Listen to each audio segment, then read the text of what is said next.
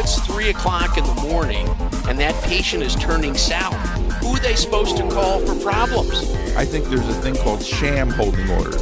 If you're looking for 100%, get a religion. Don't go into medicine. If you don't have dehiscing wounds and IV lines hanging, get out of the hospital. Hello again. It's Greg Henry. And Rick Bukata. And we're coming to you on Risk Management Monthly, November.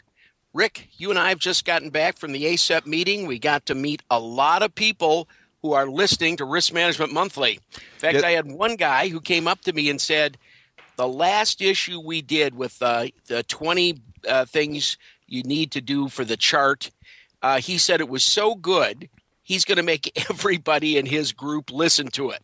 Now, what he didn't do is say he was going to make everybody in his group take a subscription to Risk Management Monthly, but I'm sure it's going to be passed around and we're going to we're to have at least a lot of new friends if at least uh, probably not people who are paying tuition however it sounds like a spear to my chest basically uh, you know this is friday morning and um, I, i'm I like the idea that people are listening, but I'd like them to subscribe too. Uh, and speaking of subscribing, I wanted to point out and give it um, a little attaboy to the uh, Infinity Group up in Wisconsin.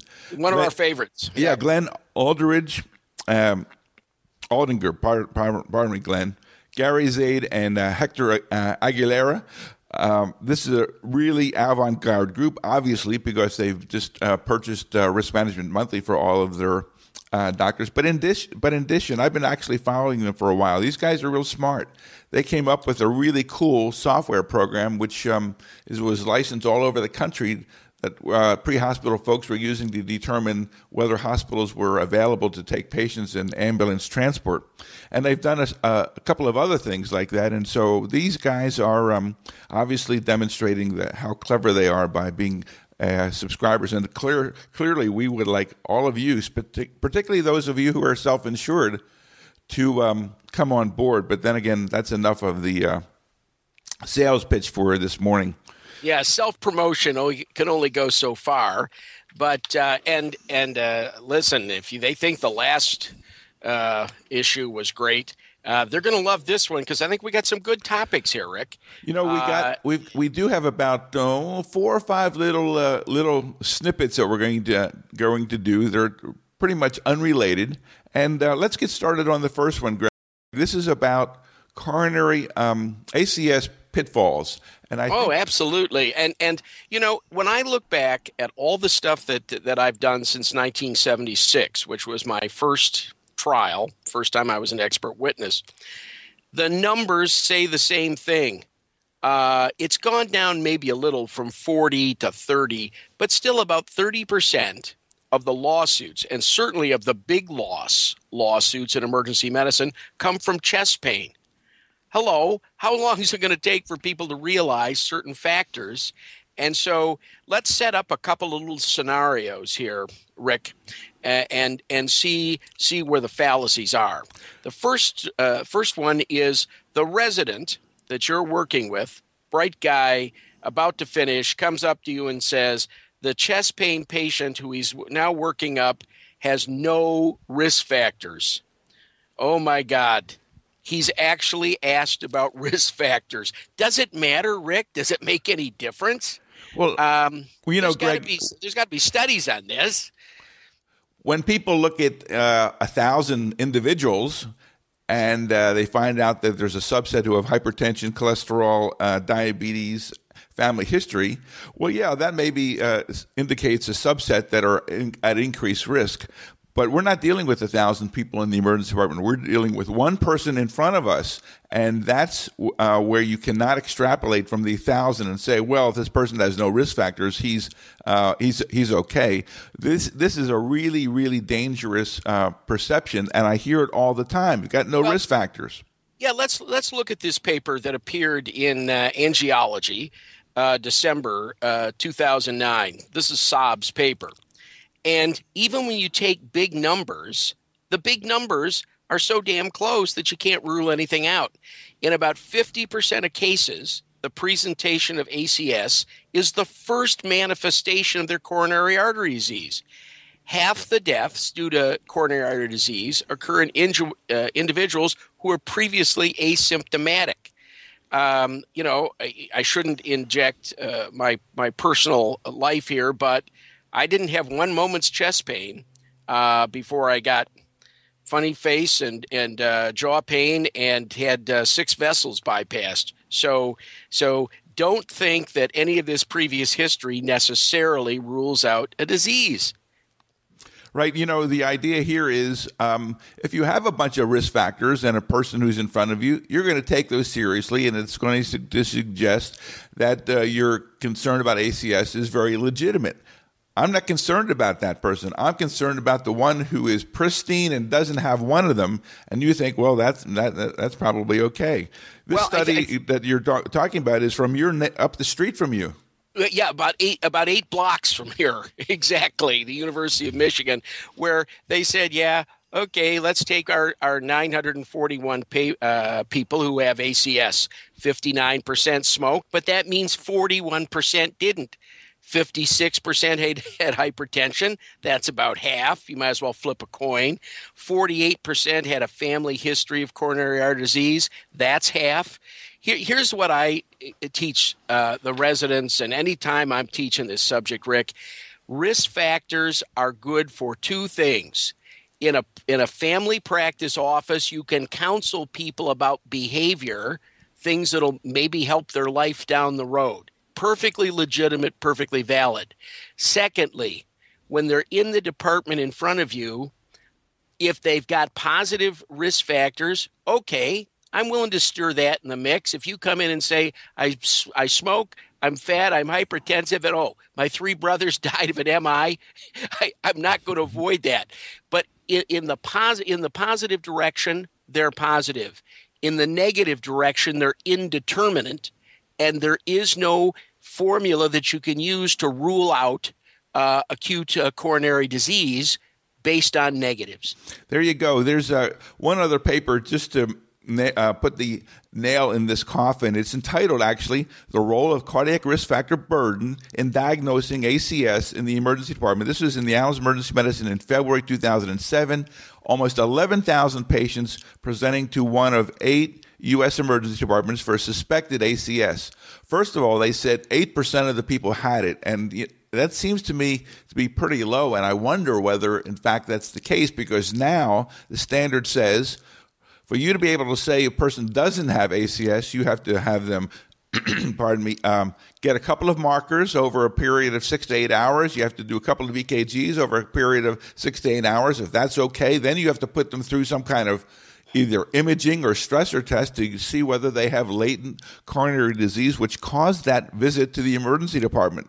So they only came up with 8%. But even if that's true, one out of eight who had acute coronary syndrome had absolutely no risk factors, one out of eight. And a quarter. And 27, had, 20, 27% only had one. Right, right. So, so, I mean, come on now. Most of us have something somewhere. You know, these things happen. Right. So there, you know, I think this, and there's other papers that we don't need to get into the the specifics of it, but be real careful about being um, confused or um, making light of the fact that person has no risk factors. This is well, this is a dangerous business. Yeah, absolutely, it's a dangerous business. And let me point out one other thing that that happens all the time. We take certain groups of patients. Uh, and, and we think we can apply the same symptoms against them as other groups of patients. And it's been pointed out very clearly that if you were looking at women, older men, all these subgroups, atypical symptoms occur all the time sudden fatigue, shortness of, uh, well, uh, back and neck and jaw pain. Hello, that's me. Uh, and I, I want to point out one that I think we, we pass by too often, and that is in the elderly, shortness of breath may be the only presenting complaint of their acute MI. There you go. Um, Greg, why don't you get into the next next one of these, which is the uh, person who has, says, "I had a normal stress test." Oh, uh, well, I, I want to point out some things that that uh, all of us need to come to grips with. I don't remember a study, Rick, and you may. You're the, you're the study guy, but the best of the studies say that the that the stress tests we do are about seventy five percent accurate. Is that a, is that a fair statement? Yeah, I, that's what we're talking about. Actually, sensitivity, picking up coronary right. disease in those who have it. So basically, right. it's a, not a very good test at all. No, it's not a good test. And so, if they come into me and say, "Well, I, I've I've had a negative stress test," the next question is, "When did you have it?" If it was two years ago, that means nothing. If it was yesterday, I know that I can be 30% wrong. And so you have to take all of those factors in together and pretty much say this if that is a standard stress test, not, not a nuclear study or anything like that, what you're looking at is about a 25% um, uh, miss rate. And who the hell is going to send somebody home with a quarter percent chance, uh, a 25% chance of being wrong. I think in general, the stress test, not talking here about somebody who's been cathed, but somebody who's had a stress test, if you're gonna if you're going to base your decisions on that, we have a new name for you, the defendant physician. Greg, we've got a paper here that specifically looked at that. They looked at um, death, myocardial infarction and revascularization at 30 days in people with suspected ACS.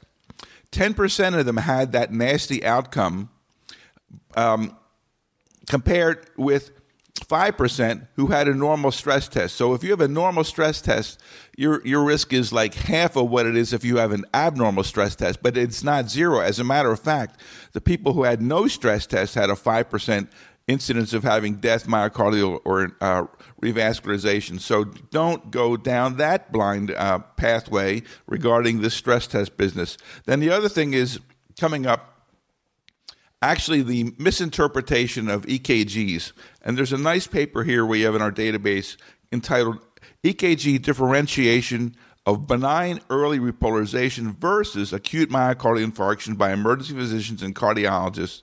This was also done in academic emergency medicine by Dr. Turnipseed back in 2006. And basically, they had, they determined at least that um, amongst 1,300 people with STEMIs, according to what a core lab uh, assessment of their EKG and biomarkers that STEMI was not identified on the on site EKG in a third of the cases. A third of the cases. So there's opportunities here for misinterpretation of these subtle changes in ST segments, and we have to acknowledge that that's going to occur every once in a while. By the way, on the tombstone of defendant physicians is written non specific ST T wave changes. Uh, it it's it's kicked out by uh, the machine all the time. And my view of it is this: upon I have the same view as I do with with risk factors, and that and I want to summarize it, which just by saying this: a positive EKG is a positive, a negative is indeterminate, and it it it just doesn't carry any weight one way or the other. And uh, in the largest series ever published in the New England Journal, 70% of people when uh, on their first EKG who were who were about who were about to infarct, uh, they could not diagnose it from that initial EKG. So come on now, uh, if you think that one EKG rules out an MI, uh, that that's wrong. It's just plain wrong. Well, plus we have this issue of some error in interpretation of the subtleties between benign, nonspecific, and those reflecting ACS. Now, one let's let's get to the next point. We have two to go. This point, Greg, is all right. You're having chest pain right now, right now, and I'm taking an EKG, and that EKG is normal. Can I therefore infer that if you're having chest pain and the EKG is normal, that this is not cardiogenic chest pain? Eh, nope, can't do it the presence of a normal or non-specific EKG while the patient is having chest pain uh, is not 100% in any way, shape, or form. And by the way, that's back and forth all different ways.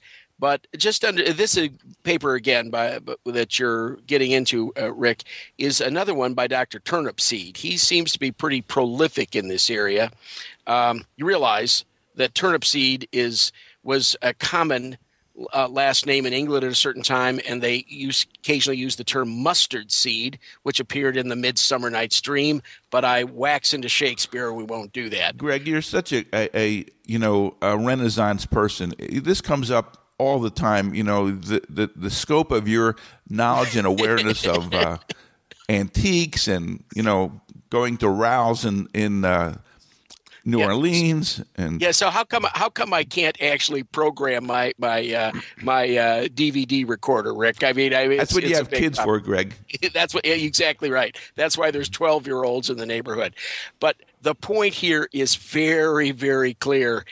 If they're walking on the treadmill, and and they've got chest pain, and you're looking at the at the machine and it's negative, they're still having chest pain. If they're laying in bed in your emergency department, and if the history and physical says reasonable probability of ACS, the the the uh, EKG, even if they're having some pain, is indeterminate. Just say, you know what, we need a tie breaking test at this moment. Right. So we have two papers. You'll see these in the notes that basically nail this that you cannot get any confidence in saying this is not coronary pain because um, the EKG is normal during the presence of chest pain. And lastly, Greg, let's do a quick one on the new super sensitive troponins. well, this is this is almost a joke that we call it the super sensitive troponin because because uh, everybody'd like and, and, you know what I want the same thing everybody else wants. I want a blood test which is 99% sensitive and and 99% uh, specific I'd love to have that. See, I want something as good as as the urine pregnancy test for the heart, but we don't have it. Uh, super sensitive troponins are not super sensitive, and you you cannot take a negative, even a super sensitive troponin, one of them, and say that a myocardial event did not occur. Right. We have a paper that we're going to give you the reference to that basically looked at supersensitive troponins. Uh, in fact, this is a paper that came out in April of 2011, hot off the press. And basically, it said it missed a quarter of the cases. If you do a supersensitive troponin, the first one in a person in the emergency department, a quarter of them were negative. Yeah, this is this is the paper from the uh, Emergency Medicine uh, Journal of Australia. Uh, and and this is our friend Anne-Maree Kelly. Uh, who uh, wrote this paper, and uh, we we all know Anne-Maree. Uh, she writes about a paper a day, doesn't she? Rick? Something I mean, like that. Well, they have yeah, nothing I, else I, to do in Australia. Yeah, that must be the case. But uh, shout out to Anne-Maree. We love you and happy to to recognize your paper. But it said the right thing, which is if if you're wrong 25 percent of the time we can't be 25% wrong in emergency medicine. We can't do it. Uh, you know, in baseball, uh, if if two out of three times you have to go sit down because you didn't hit the ball, um, you're called the American League batting champion. if we're wrong 25% of the time, uh, you're dead meat, guy. Can't do it.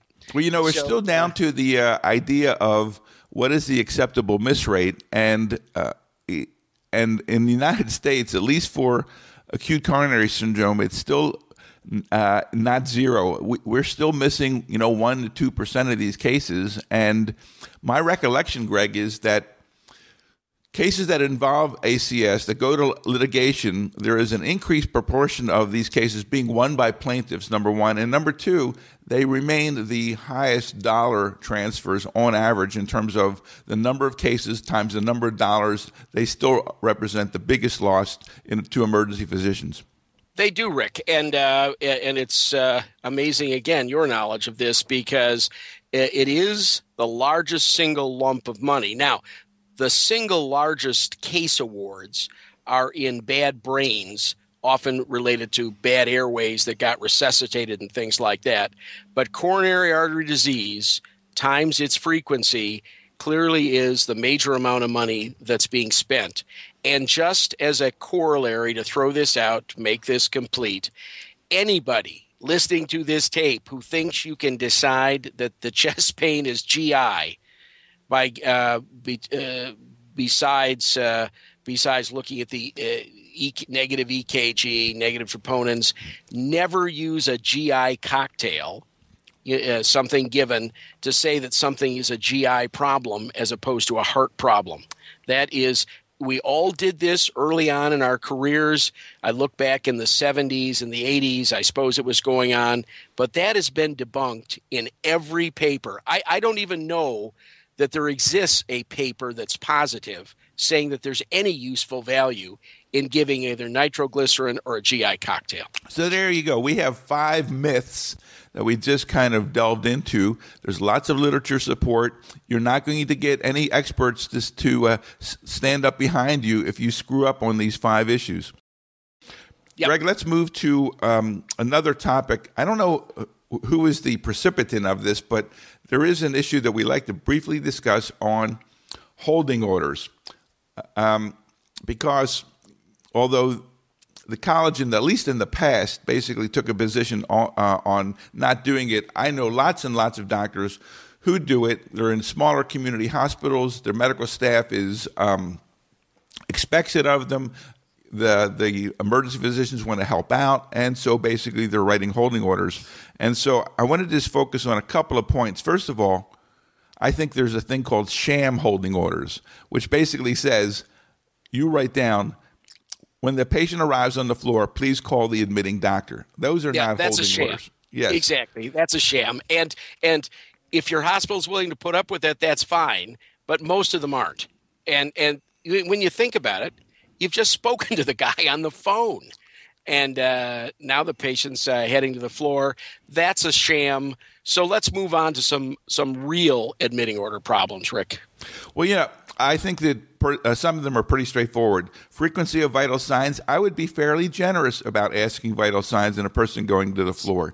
Diet, you know, it's irrelevant. You know, this you don't need to give them the two gram sodium thing, which is makes the hospital diet even more unpalatable.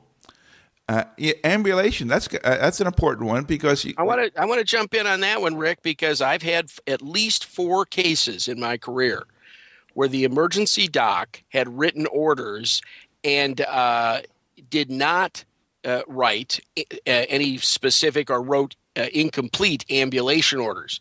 Now, when you've written uh, for an 80 year old to be admitted, do you think they might be a little confused? Do you think they might trip on their IV line?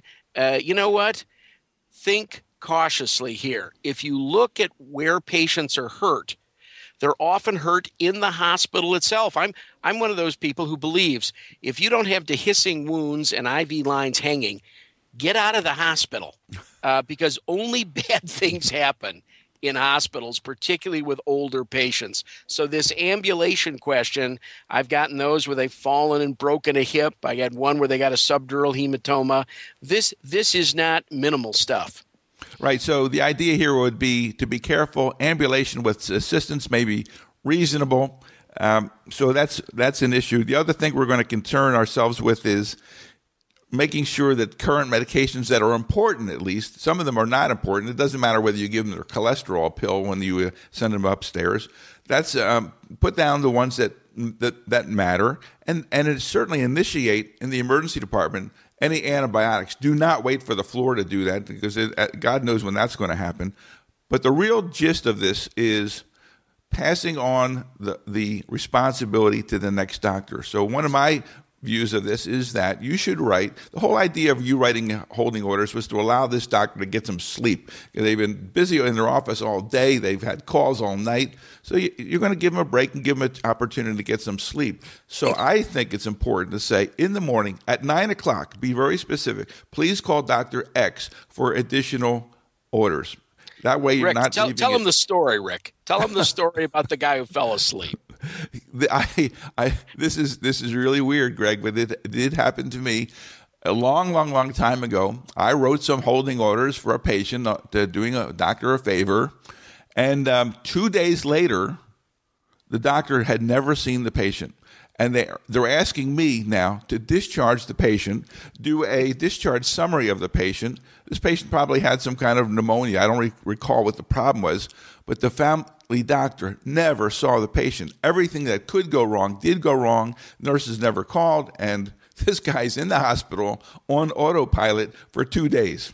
Yeah, doesn't this bother you a little bit that we got a bed that's costing a couple of thousand bucks a day and they're sitting around and nobody after like 8, 10, 12 hours says, "Hey, you think maybe somebody should talk to this guy or do something?" You know what? When you and I go to In-N-Out Burger, uh, we give them our name and pretty much they have the burger in 2 minutes. Uh, and they don't charge 2000 bucks, I promise you. I, I don't understand how these things happen, Rick. I, I really don't. Well, the idea here is the idea is that you must be very time specific and say, please call Dr. X at this hour so that you're making it very clear when it needs to be done, not when you get around to it kind of thing. So, yeah. um, and, you know, my experience certainly was atypical, but I think it resulted in some prudent information. Get very Let, specific about when you want that doctor called let's get down to the real problem I've seen in my cases. That has to do with everything's fine when things are going fine. But now you admitted the patient at midnight. In fact, you've gone home, you're off the shift. Now it's three o'clock in the morning and that patient is turning south. Who are they supposed to call for problems?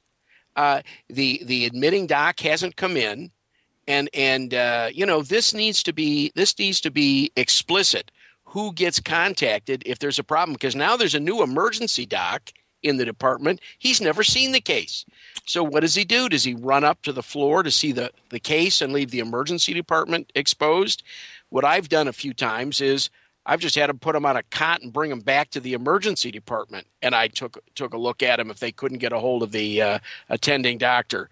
But uh, this this is a real question. You can't. There needs to be a bright line in the sand as to who's managing and taking care of sick people, and uh, that's that's why the old traditions that all of us grew up with you know, family doc has some inpatients. I think I think in five years that's going to be something of historical interest only. Rick, mm-hmm. I agree. Uh, it's like it's like a blunderbuss. You can't be running a busy outpatient practice and doing moment to moment changes on sick people. In in those cases, the hospital's okay to die in but it's no place to be resuscitated in. Well, here's another uh, specific point, I think, in that regard. Yes, the patient is going south, there's some problems uh, developing. I think a reasonable order that a physician could write in the emergency department regarding that patient is please call Dr. So and so should there be any concerns or questions regarding the care of the patient. Please call the emergency physician if Dr. So and so has not called back within 30 minutes. That way, it's very clear the family doctor is being asked to deal with the problems, but if in fact that doctor is not able to get, be gotten a hold of, those are your orders on that patient. You need to be uh, involved in in um, solving the problem if the family doctor can. And the other thing, Greg, is you mentioned. I think we talked about this offline. Calling the doctor's alternate. Sometimes the doctor's alternate that is mandated by the medical staff as having an alternate is on vacation or out of town or, or is not reachable. So, bottom line is, I think if you're going to write those orders, you need to be the safety net underneath them if, in fact, the family doctor cannot be reached in a timely manner. All right, Rick, I think we've made our point here, uh, and our listeners, at least, are not going to make these kinds of mistakes. There, there are people, I promise you, before I, my career is done in this, there will be another one of these cases come my way. All right, let's move on here. Greg, uh, um, what's what's the next topic? The um, well, I saw something in the American Journal of Radiology that was pretty cool. Actually, we've talked about this in the past, but I only want to cover it briefly. So here's a radiologist who's complaining about another radiologist who's an expert witness who is clearly giving egregious testimony, and um, so there's a so this radiologist writes into the American Journal of Radiology, and there's somebody who gives a response to it. and Basically, says, you know, turn them into the uh, American College of Radiology. Maybe they'll do something, although they're generally fairly reluctant. But in this case, they did do some kind of uh, sanction uh, regarding this person, regarding a letter. And here's what the guy did: the guy who is the who was the radiologist who, who testifies badly against other radiologists, when he went to court, he said I have the courage to testify against other radiologists, and that's why the American College of Radiologists censored me. Have you run yeah, into yeah, this listen, kind of thing? I've run into this in every specialty. They always say, "Look, I'm the one who's protecting the public. I'm doing this." I he probably claims he fixed little birds' wings too as a child. I mean, uh, that's all crap. Uh, and and I think what we have to understand is every profession, ha- every every one of the specialties has to have an aggressive program at looking for agre- egregious testimony. Egregious is from the Greek, from the herd. Egregious. And that means the testimony is not necessarily a big, huge lie, but it clearly departs from what the majority of people in the profession would say. And I think that, uh, you know, there is a reasonable standard of care in radiology and emergency medicine and anesthesia and everything else. If you're looking for 100%, uh, get a religion. Don't go into medicine because there are no 100% in our business that I know of. By the way, Rick, uh, testifying is a form of medical practice and they can also be reported in many states to the state licensing board. And uh, God help you if they're on uh, on your butt for your uh, egregious testimony. Well, you know, this article did talk about that as an option, but they said it's really tough for state licensing boards to take action in those regards. And they bring up a case of a neurosurgeon who was whose license was taken away. And ultimately, after a fair amount of litigation, the neurosurgeon got their license back. In this regard, it's interesting though, Rick. It took five years, and, and and and it took five hundred. I, I know this case, and quite frankly, I know the guy. It took five hundred thousand dollars of his money uh, to get his license back. I think the point was made here that that okay, you know, uh, we, we may do this again. It's it's going after witnesses is not a bad thing to do. I uh, I spent uh, last Friday in uh, in a in a deposition where my only job really I represented the carrier was to sit there and look at that doc who was uh, testifying against us. And the funny thing is, when I'm sitting there three feet from his face, looking like I've got a knife to pull, uh, the testimony all changed and we're going to be dropped from that case. Emergency docs in general have been too kind, too passive, too polite in these areas. But I don't have any feelings about it. yeah, yeah I got you. you so listen, yeah, Greg, yeah, you were you were paid to look at another doctor. Yeah, uh, well, is that what you're uh, saying? I am.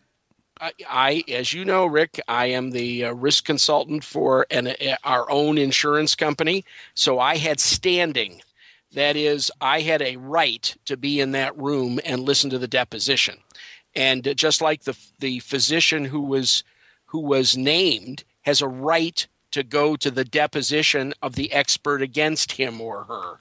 I always advise them to do that because I think it tends to straighten up the testimony. Now, now let me get this straight, Red. You sat there and did not say a word and just looked at this guy in the eye across the table, and that you were paid for that. I and I'm quite good at that, Rick. you know, I wanted yes, to. That, I wanted to bring up one radiology related paper that basically shows how great our expert witness system is. So there's this case where an expert radiologist says the the the uh, patient's radiologist missed three important kinds of findings on a CAT scan, and had they picked up these three important findings, they would have saved the person. They would have never had this problem. And um, it's so that was the allegation. So what they did is they took the CAT scan of this person with the three supposedly critical findings, and they gave them to 31. They mixed it up with five other patients and gave them to 31 experienced radiologists, most in academia. And uh, of the of these three critical findings, none of the 31 radiologists picked up two of the three critical findings, and 19 of the 31 radiologists looked at found one of the findings. So this is our great expert witness system in action. Well, you know, whenever you want to view something that is artistic, like the reading of X-rays, uh, the Mayo Clinic uh, years past did the best study ever done. They took all the young kids under two chest X-rays, presented them to the radiologists, and they disagreed with each other 25% of the time as to whether there was an pneumonia. Then what they did was they snuck the same x rays in six months later, and each of the radiologists disagreed with themselves 25% of the time as to whether a pneumonia existed. So, whenever we say that there's a simple black and white on these things, there isn't. This is this is a difficult process, and for somebody to walk in and say, "Oh, this is egregious that they would have missed this," um, you know, it takes a lot of guts to say that. I think. Hey, Greg, let's move on to um, a little update on the uh, Texas malpractice situation. You know, in 2003, okay. they had some uh, remarkable legislation. And in fact, they had to change their constitution to uh, pull off about five of these major. Um, uh, what do you call these things? Reforms. Okay. So, what yes. did they do? They limited uh, caps on pain and suffering to a quarter of a million dollars, which is the same as, as it's been in California for a long time. That was number one. They number two, they limited the time for filing a claim. The third thing they did is they did tough standards with regarding to um, proof. Uh, you know, a number of states now have increased the uh, the, the rules about what is uh, concerned uh, considered uh, acceptable evidence in these cases. They did right. a um, they, they made tougher qualifications for experts, and lastly, they allowed periodic payments. So that was the five things that they did. And as a result of that, in 2003, there was a flood of doctors going into Texas. In fact, I, we uh, reported not too long ago that there was a lineup. They, the the uh, folks that um, licensed doctors in, in Texas were so far behind. And the reason I bring all of this up, the premiums went down substantially. Um, was that there is an, a belief that if there is substantial malpractice reform, that physicians will not be ordering as many kind of uh, tests that are thought to be related to defensive practice, and that there should be some objective measure of the fact that now that we're spending less money because we're less worried oh, about being sued. Oh, oh, wrong, oh, great one. as, as, as you will remember, we have ingrained behaviors from the time we were in medical school to check boxes and order tests. Is it wrong? Yep. Is this little change going to change it? Not yet, because as you remember, when Texas looked to see did this actually reduce the cost of health care? What was the answer to that, Rick? Actually, it went up disproportionately compared to the yes. other states. and that that to me is absolutely hilarious. And but by the way, whenever we think that there's any smoothness or consistency in the healthcare in the United States, I always point out to that study uh, going back uh, uh, to the Dartmouth study that looked at the cost of Medicare payments in the various states. On average, we spend two and a half times more money in Miami as we do in Minneapolis on each Medicare patient. In fact, we spend three times more money than we do on all the Medicare patients in South Dakota. And here's the hilarity the people in South Dakota live longer. You know, there's no consistency between what is spent, what is ordered, what is done, and how good a life they have and I and and I don't know how we're going to get that idea across, Rick. Yeah, I'm a big fan of the Dartmouth Atlas, and um, the numbers that you quoted, I think, are pretty much uh, right on. And um, in Miami, there are bajillions of doctors, and the and lawyers. Of, yeah, and the laws of economics do not apply to medicine. The more doctors that you have, the more doctor visits that there are. You would think that no. there would be competition, and, and none of that applies in, no, in no. medicine. In fact, Rick, every time this has been looked at, doctors change their behavior to to reach an income target that they think is fair. And so if if if you reduce what you're going to pay them per visit, but they're still paid on a per visit basis, they increase the number of return visits for the patient. Absolutely. I mean, this is this isn't anything new and you know, I'm sure if the cavemen had doctors, they did the same thing. I mean, this is inherent in humans. And so the system itself needs to be, let's say, somewhat modified. So, this report from Public Citizens that we're referring to basically says that if anything, expenditures for at least Medicare patients has gone up higher than the national average despite their massive reforms in malpractice. Yep, that's absolutely right. Uh, let's get into some letters, Rick. And, you know, at the national meeting, uh, again, I got pummeled on my wine of the month choices. Um, I can't believe how seriously some people take this stuff.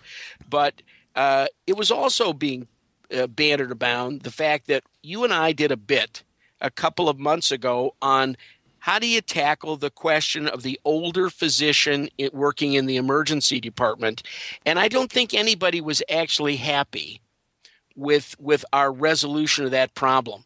Uh, the truth of the matter is, I'm not sure there's an easy resolution of this problem. What are your thoughts on this? Well, you know, Greg, I wanted you to give the answer because I don't know what the answer is. This was well, a case brought up by somebody who said, We think one of our older doctors is kind of slipping.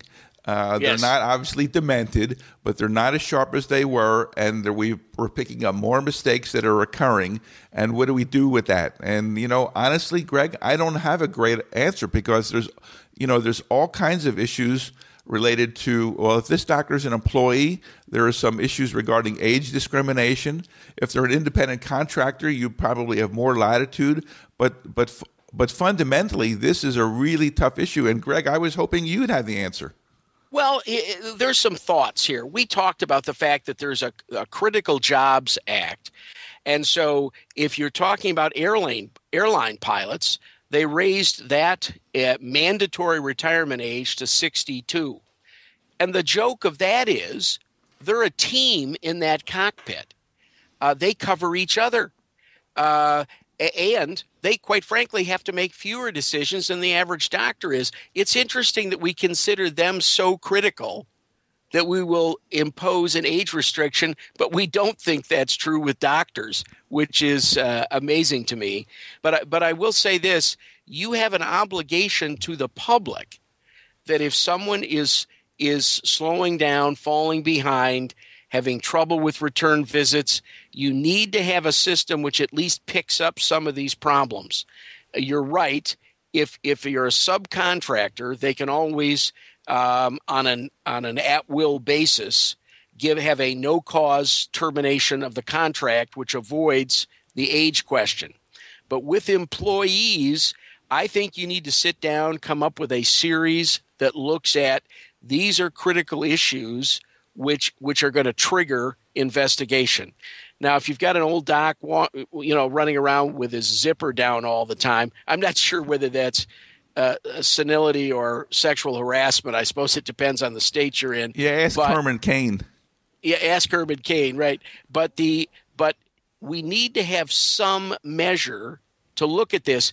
And if we think that this problem is going away, since everyone's 401k became a 201k, uh, we have guys, particularly those with, um, particularly those with uh, multiple wives and multiple children, who uh, they're not they're not stopping at 65. Rick, I, I, got one guy in my group. He's got kids who are in their thir- late 30s and 40s, some who were teenagers, and he's got a two year old. Oh my God! If I, I if somebody told me I was going to have a two year old again, there isn't a building high enough in this town for me to jump off of. Yeah, oh I agree. God. I would shoot myself. You know, yeah, Greg. Yeah. One of, one of the things that comes up is um, in these um, older uh, uh, older patients relating to um, uh, not the older patients. yeah, right uh, older older doctors is the culpability that your group may have. So this person is is an independent contractor, and they can be terminated more or less at will. But if in fact your group knows that this person is starting to slip and is making errors and does not do anything about it, um, it eh, then your group becomes responsible uh, in addition to the, the, to the doctor because you knew that this person was having issues and you didn't do anything about it. So don't think that you can just kind of put your head in the sand about this because you will be incurring your own liability if you ignore these problems. Absolutely, Rick. I think I'm turning you in, into a legal sleuth here. the term the term in law is knew or should have known. That is, you have an independent responsibility if you run a business to the public. and uh, to know that certain things are going on, and and and that's exactly right. Um, let's let's move on to our next letter here. It's from a friend of ours, uh, David Essler. David brings up a point which is uh, kind of interesting. Um, it relates to adjunctive care. He basically makes the assertion that there is certain care that is given in the emergency department which is essential, that you must do. It's the first dose of antibiotics in the meningitis case. Um, nobody's going to argue that that should be done early on. You know, actually, it should probably be done as soon as you suspect it, independent of doing the lumbar puncture. But then he's, but he's focusing now on what he calls adjunctive care. And if a doctor doesn't deliver adjunctive care, although it may not be ideal care, does that warrant a claim of malpractice against that physician? And he specifically got into the issue of the adjunctive use of steroids in a meningitis case. You gave the antibiotics, that's great, but you didn't give the steroids. And he's wondering, well, that's not great, you know, fabulous, but it's not uh, an issue of malpractice, or is it? What do you think about adjunctive care in some, uh, you know, generically, Greg? Well, see, the problem with this particular case is um, th- there's a battle about this. You and I both have read the papers, Rick, that talk about not only do you need to give steroids, but you have to give them before. You know, you have to give them two minutes before you give the antibiotic right. and all that kind of stuff. None of which is actually confirmed uh, in any of the studies. Uh, some people got on their high horse about this as if they had information the rest of us don't have. Certainly, they didn't have good medical uh, papers with, with statistical proof that this was the case, but they went on to this. Well, it seems like a good idea. Uh, I, I don't think that emergency docs should be held to things which have not have some basis in medical fact. Simply because a lot of people think it might work doesn't make it right. And we have to be very careful wandering into those areas. The other thing is, Rick, there is no perfect care. When we grade the boards in emergency medicine, the ABMS boards, we do an oral. There's a scoring system there. There's a path, there's a level below which no, you're not going to uh, pass, but there's a, a wide spectrum at the top in which people are allowed to do various things. And I think that uh, that's the way life is. A, a, the standard of care is that which, in fact, I was just speaking to an attorney from Mississippi. They use the term minimally uh, competent physician would do. Minimally competent physician is what the standard of care is. And so uh, when you start talking about these adjunctive therapies, um, it's hard to know. By the way, I don't think steroids these days is a true adjunctive therapy, but that's just my opinion. Well, actually, uh, Greg, I diverted my response to David's question by saying in this particular case, I would focus on the medicine.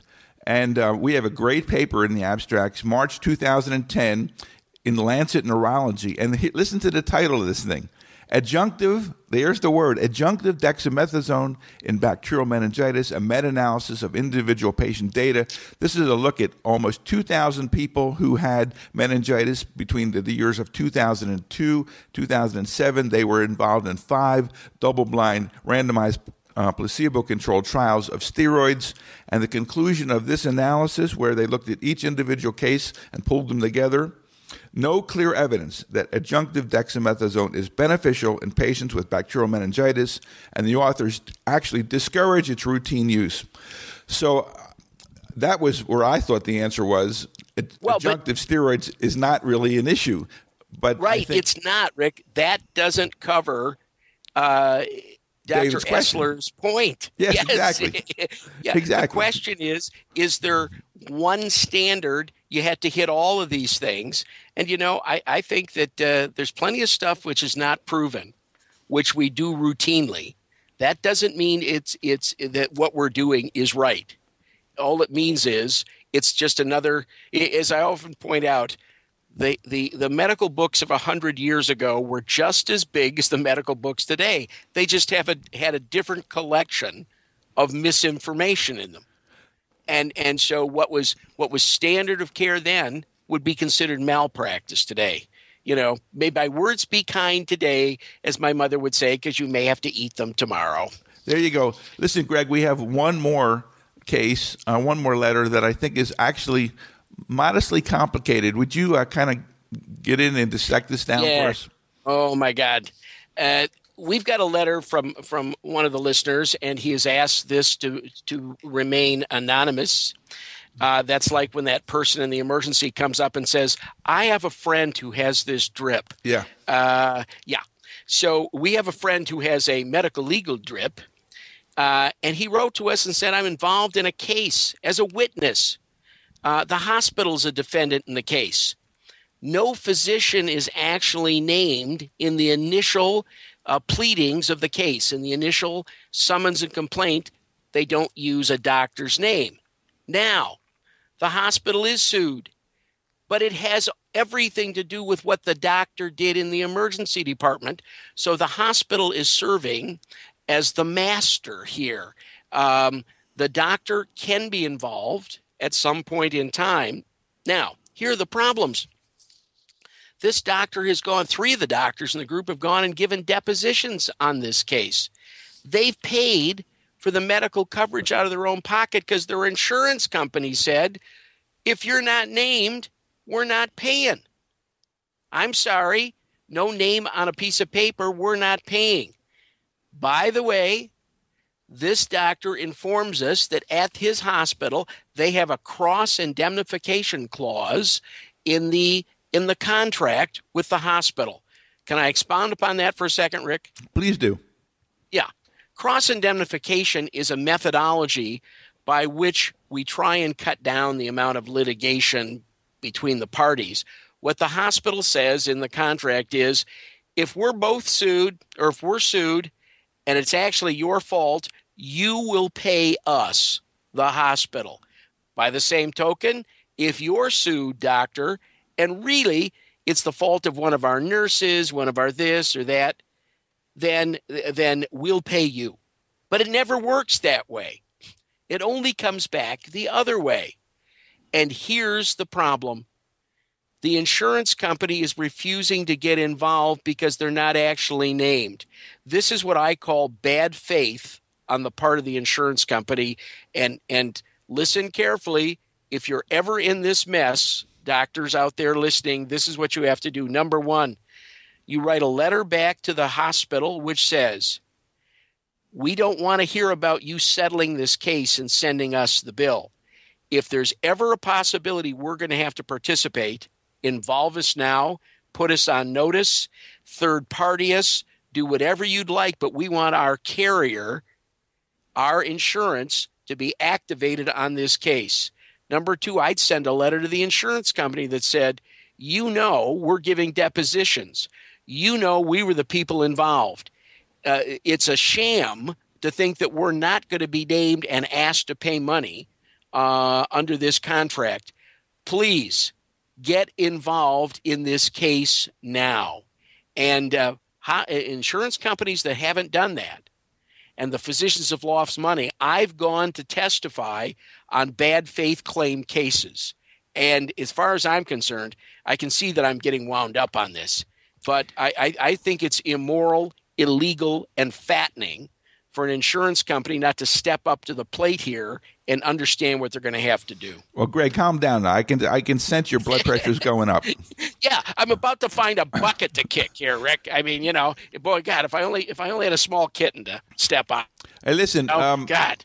One of the things that was very unusual about this case is the hospital is being sued and the doctors are not. Yet the doctors acknowledge that it's likely that they were involved in, and if you know, I'm not suggesting that the doctors or or did something wrong, but it's it's kind of nutty to just to sue the doc the hospital over care rendered by physicians. Uh, not so fast. What they know is this: that in medical malpractice cases where the hospital is the only defendant, um, they lose about twice as often as if only a physician is dependent uh, an organization, an institution is never as personal to a jury as an individual doctor. Uh, and and I go back to uh, if if you remember the Watergate hearings and all that sort of thing. Remember J- uh, John Dean? Sure. Uh, yeah, and remember that gorgeous blonde wife of his who sat behind him Mo. for the entire time. Uh, What do you mean you don't remember? Yeah. Yes. Of course. Yeah. Rick, don't give me any crap here. you were drooling the entire time. But the the bottom line is it personalized him. It made him more sympathetic. And so uh, a lot of plaintiffs' lawyers, you and I had one on on the show here a few months back who said, "I like suing the hospital uh, and and downplaying the docs simply because I'm more likely to get a get a verdict that pays money." And so this is not uncommon, but but just understand in this case, the one we're talking about now, there's no question that the only malpractice claimed is on the part of the physician who who is the direct agent and servant of the hospital. Um, you know what? There, the this hospital, uh, I'll bet you dollars to donuts, is going to ask for if they have to pay something, they're going to ask for money. And here's the real crime: they could settle out from under the doctors without any input from those doctors, and then send them the bill. This is this is horrendous. Uh, you know, of anything we've discussed on this tape, this is the one that there ought to be fire bells going off, lights flashing in your eyes, because uh, I've I've been the I was, you know, putting dirt in the ground on their face on a group that got uh, that got uh, screwed over by their hospital and had to declare bankruptcy on exactly this kind of case. Well, good to know, Greg. Listen, uh, what about a, a few cases? You want a couple of cases? Yeah, let's do a couple of cases. Okay. Oh my God. And and that's still going to give us time for wine of the month, though, isn't it, Rick? Actually, I'm watching the meter here, Greg. We we're into this 56 minutes. We have about 20 minutes to go. Oh, okay. Well, we got one here. this case, and, and by the way, whenever I mention a specific name on a specific case, it has been adjudicated. It is public record. So I don't want anybody writing in saying, "Oh, you used my name, you did this or that." Just just listen carefully. This is this is a case which uh, uh, on question of a stroke uh, and outrageous behavior by a judge. Uh, a, a this this has to do with the Lady of Sea Hospital, SEA Hospital, in Louisiana. Took place in March of 2005. In the middle of the night, a patient comes in to be evaluated by the emergency physician, uh, who who uh, immediately suspected a stroke.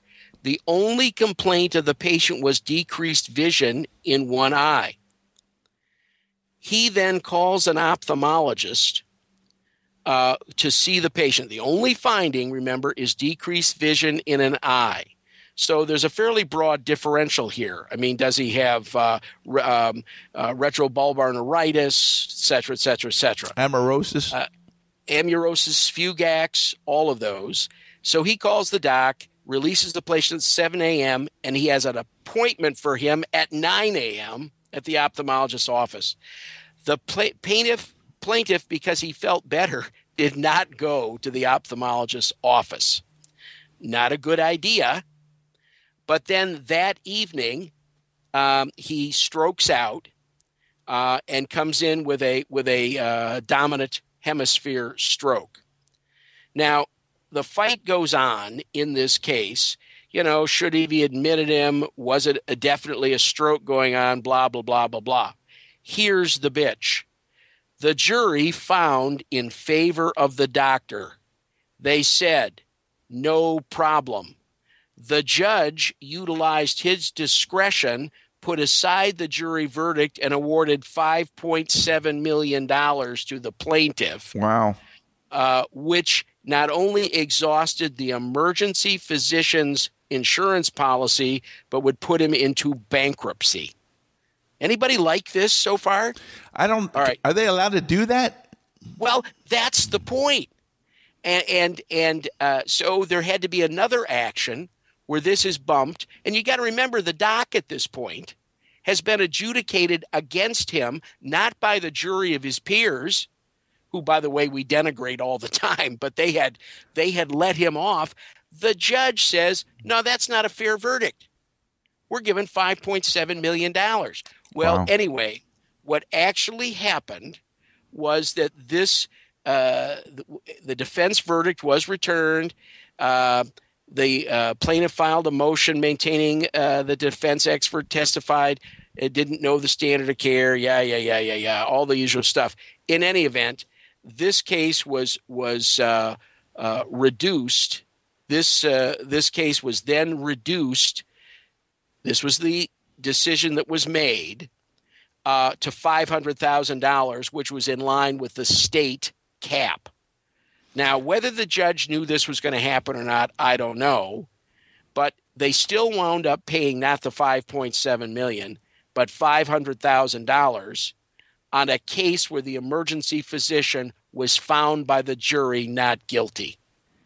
Um, you know, if those people who are occupying Wall Street want to do something, uh, they ought to occupy 1600 Pennsylvania Avenue and get this kind of shit taken care of. Hey, uh, Greg, did you uh, have you heard this big trend? There's a major, major um, group out here that owns hospitals. They own 42 of them, and they're associated with a religious order that are um, requiring their contract physicians to have two million, five million dollar coverage instead of the uh, one million, three million, which had been the case uh, for a long, long time. And the doctors out here are saying, "Hey, what, what's the story here?" Um, th- this is going to substantially increase our premiums. And when you look at the data, there are many fewer suits in, going on in California, just like there are in Texas.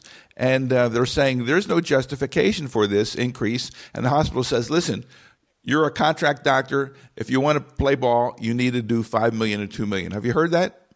No, I, I, you know, I've heard that discussed that it's going to happen. Is that definitely gone through? I, I don't want to name names, but uh, it, it is actively going on right now in California.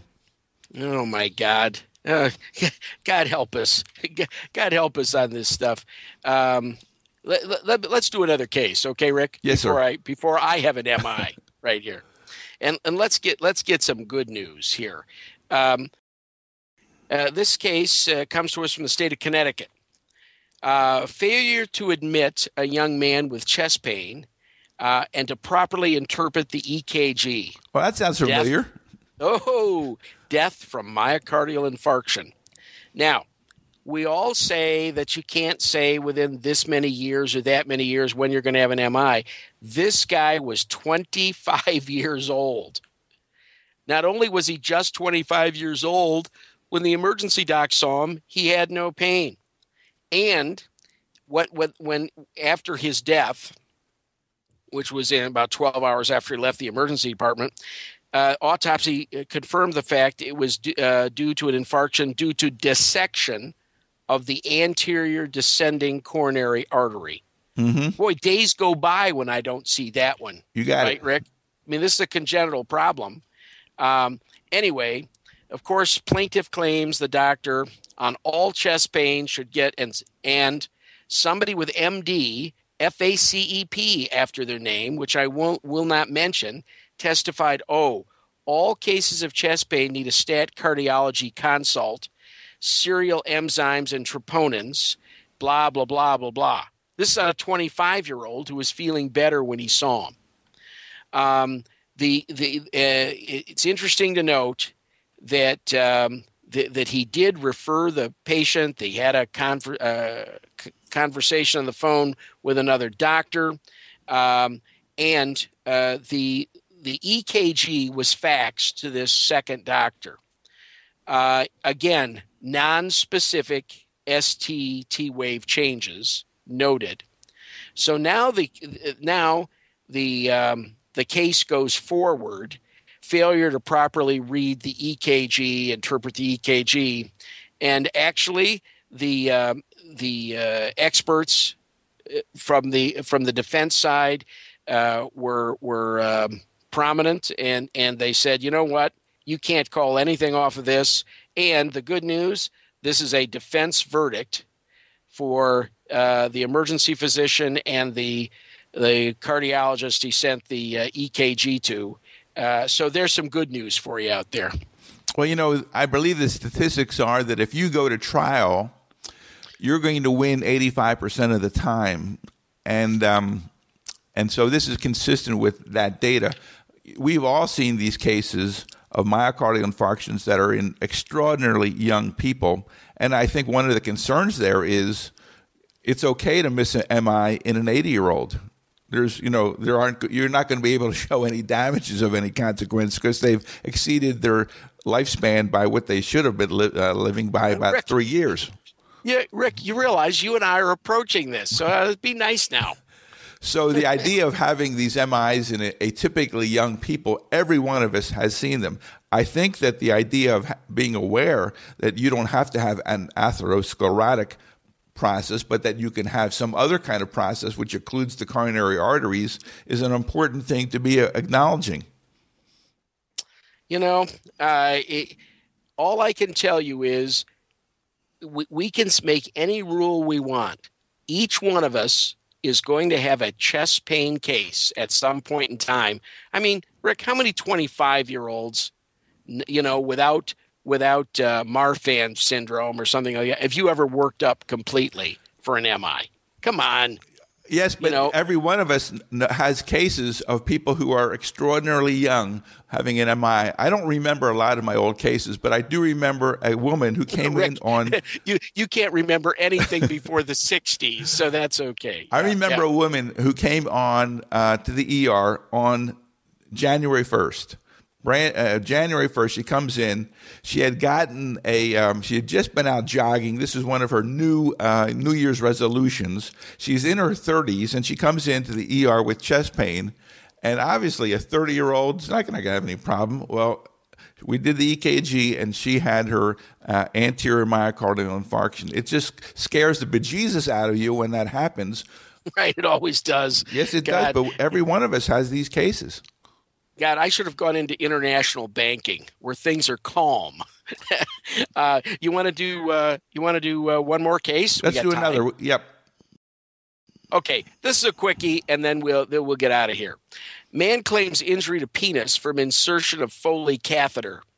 Um, this was a case in which a guy's in the emergency department, uh, Florida case, and an emergency physician orders a Foley catheter. Uh, the uh, according to the patient, the nurse had problems passing the catheter. The nurse doesn't really note that. And she says, you know, if it's just a second try or something, she never notes anything. Catheter comes in. Now, the patient claims that following uh, uh when discharged from the hospital, the plaintiff claimed that he suffered erectile dysfunction, painful erections, testicular pain, as the result of the insertion of this Foley. Um, you know, this is this is kind of an odd claim, and uh, what all I can say is, I guess the evidence didn't stand up in court, Rick. uh, that, or he, or we changed the charge uh, uh on the doctor to a, a assault uh, of a dead weapon. But uh, the bottom line is, the emergency physician is involved because they claim he gave an order for something that was unnecessary. That's a very now, important point, he, Greg. Well, see, the point is if he says, I think they need a catheter, um, it's the nurse's obligation to do it correctly, of course. But I don't think we're at that point in the country yet where we can say, uh, oh no, we're not going to do a catheter on this patient or that patient. And uh, there was a war of experts about that question. Now, it just so happened that the uh, the uh, nurse and the doctor prevailed. This was a defense uh, verdict, uh, and who knows whether he had impotence problems before the uh, catheter was passed.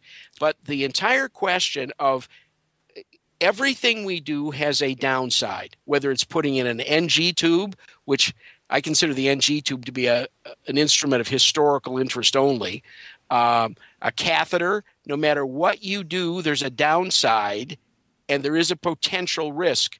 So, you know, even though he won the case, this doc had to put up with being sued for a period of time.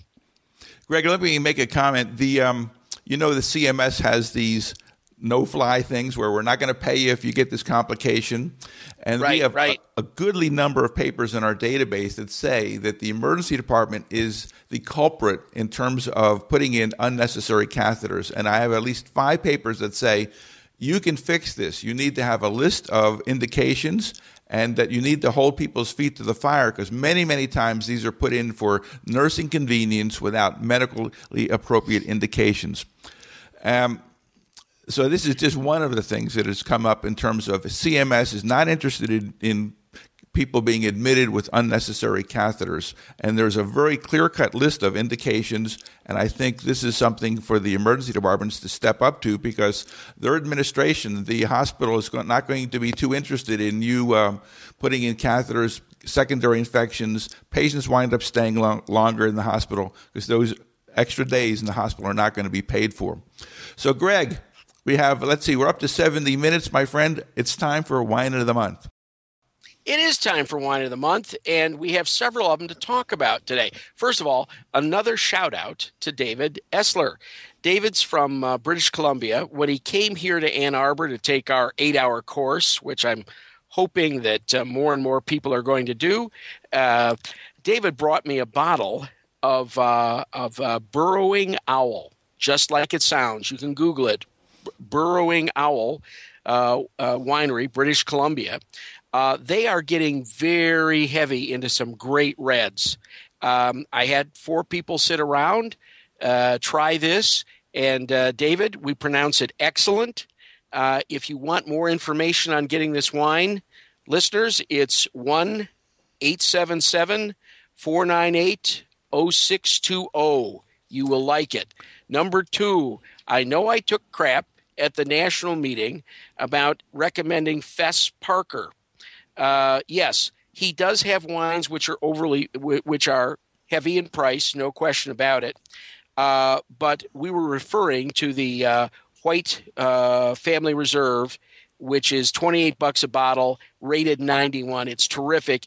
And while we're on it, Fess Parker Winery is located in Santa Barbara County.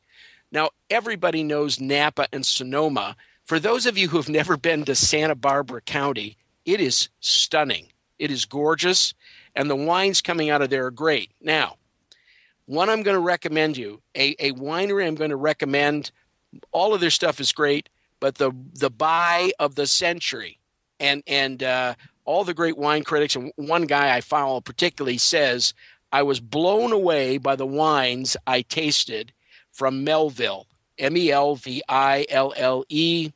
Uh, he says these are some of the most pure, thrilling wines being made in California today. Their 2009 Pinot Noir uh, Verna's is uh, 24 bucks a bottle. And I know this region a little bit. Down the street, and I'm literally down the street at Palmina, uh, they, they put up a wine very similar to this, 70 bucks a bottle. Ladies and gentlemen, why would you pay $70 when for 24 bucks you can get a, a wine rated by Parker's at 91? Uh, $24? Come on. Don't miss this wine bargain. Thanks. $24. I'm sure that wine that David Essler got you was also not an inexpensive wine. No, no, no, it isn't. Remember, Rick, Mel's not here today we're allowed to talk about wines that do not have a screw top or, or, or, a t-shirt to go with them that says Annie Greensprings. So, uh, you know, this is okay. And, and I want to say nothing bad about either Boone's Farm or Annie Greensprings because I got plastered on it many times as a medical student. But we're more sophisticated now, Rick. Yeah, this may be more detail than we want to know, Greg. Hey, listen, this is the November issue, 2011. Thanks for listening. We'll see you guys next month. Bye for now. Bye bye.